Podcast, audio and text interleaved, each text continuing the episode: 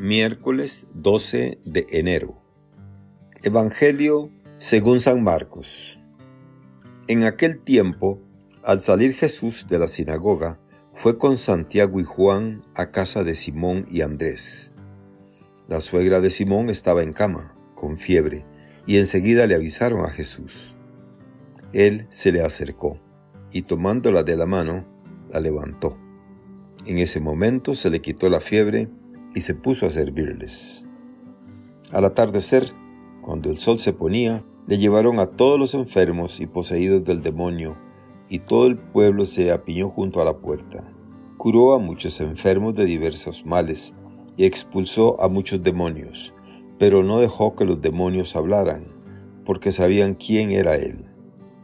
De madrugada, cuando todavía estaba muy oscuro, Jesús se levantó, salió y se fue a un lugar solitario donde se puso a orar. Simón y sus compañeros lo fueron a buscar. Al encontrarlo le dijeron, Todos te andan buscando.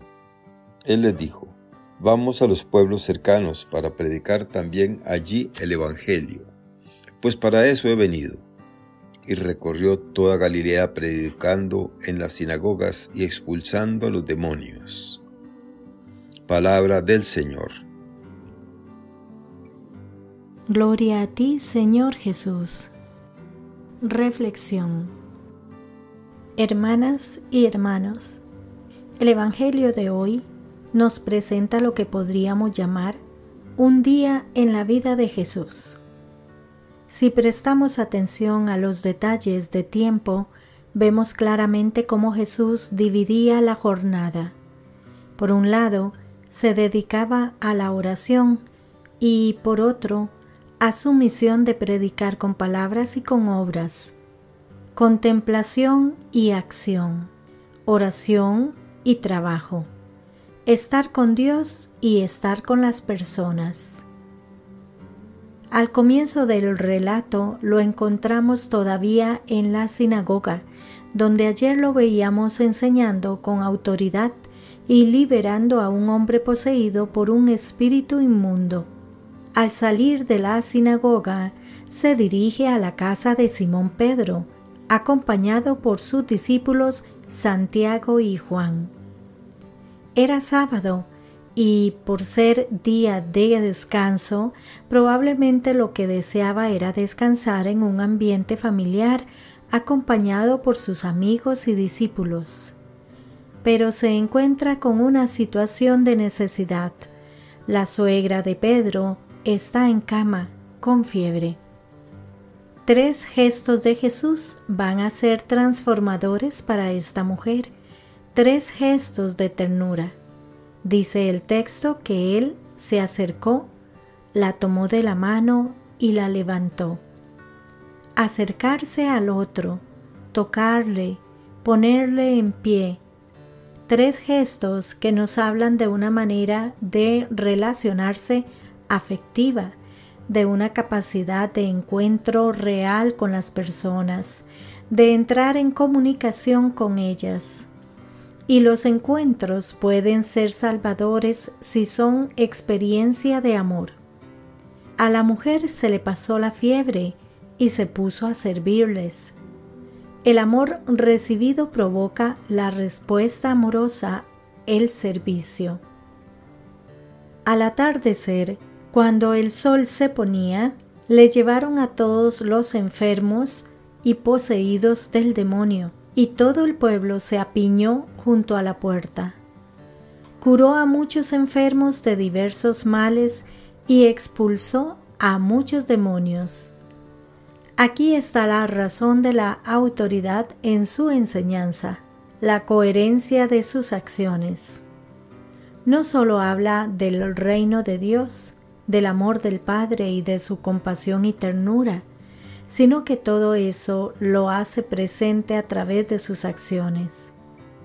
Se dedica a acoger a los más necesitados, a consolar, sanar y liberar. Así como había ocurrido con la suegra de Pedro, el encuentro de estos enfermos con Jesús les devuelve la salud. En Jesús descubrimos y aprendemos la sabiduría del encuentro, una sabiduría que Él mismo fue aprendiendo en el encuentro habitual con el Padre. Nos dice el texto que Jesús iniciaba su día cultivando esta relación con su Padre. En medio del silencio podía escuchar, sentir, dejarse afectar por aquellos que de una u otra forma esperaban un gesto, una palabra liberadora y acogerlo como una llamada. Todos te buscan. El lugar para hacerlo no es lo más importante, pero curiosamente, Él siempre escoge la montaña o un lugar retirado y tranquilo. Probablemente lo hacía por dos razones para que nadie confundiera la oración con una exhibición y porque las cosas íntimas hay que tratarlas en intimidad.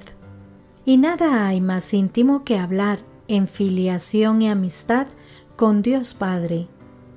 La soledad de la montaña invita al encuentro, a la apertura, a la confianza, al contacto con uno mismo y con Dios.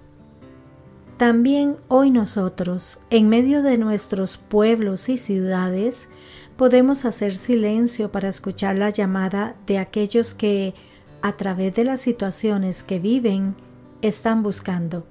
Ojalá sepamos, como el Jesús, acercarnos, tocar la realidad de forma cariñosa, para que Él, a través de nuestros gestos, pueda poner en pie a quienes se sientan postrados para lograrlo, también necesitamos cultivar una relación personal con el Padre, tener ratos de diálogo íntimo con Él. Que Dios les bendiga y les proteja.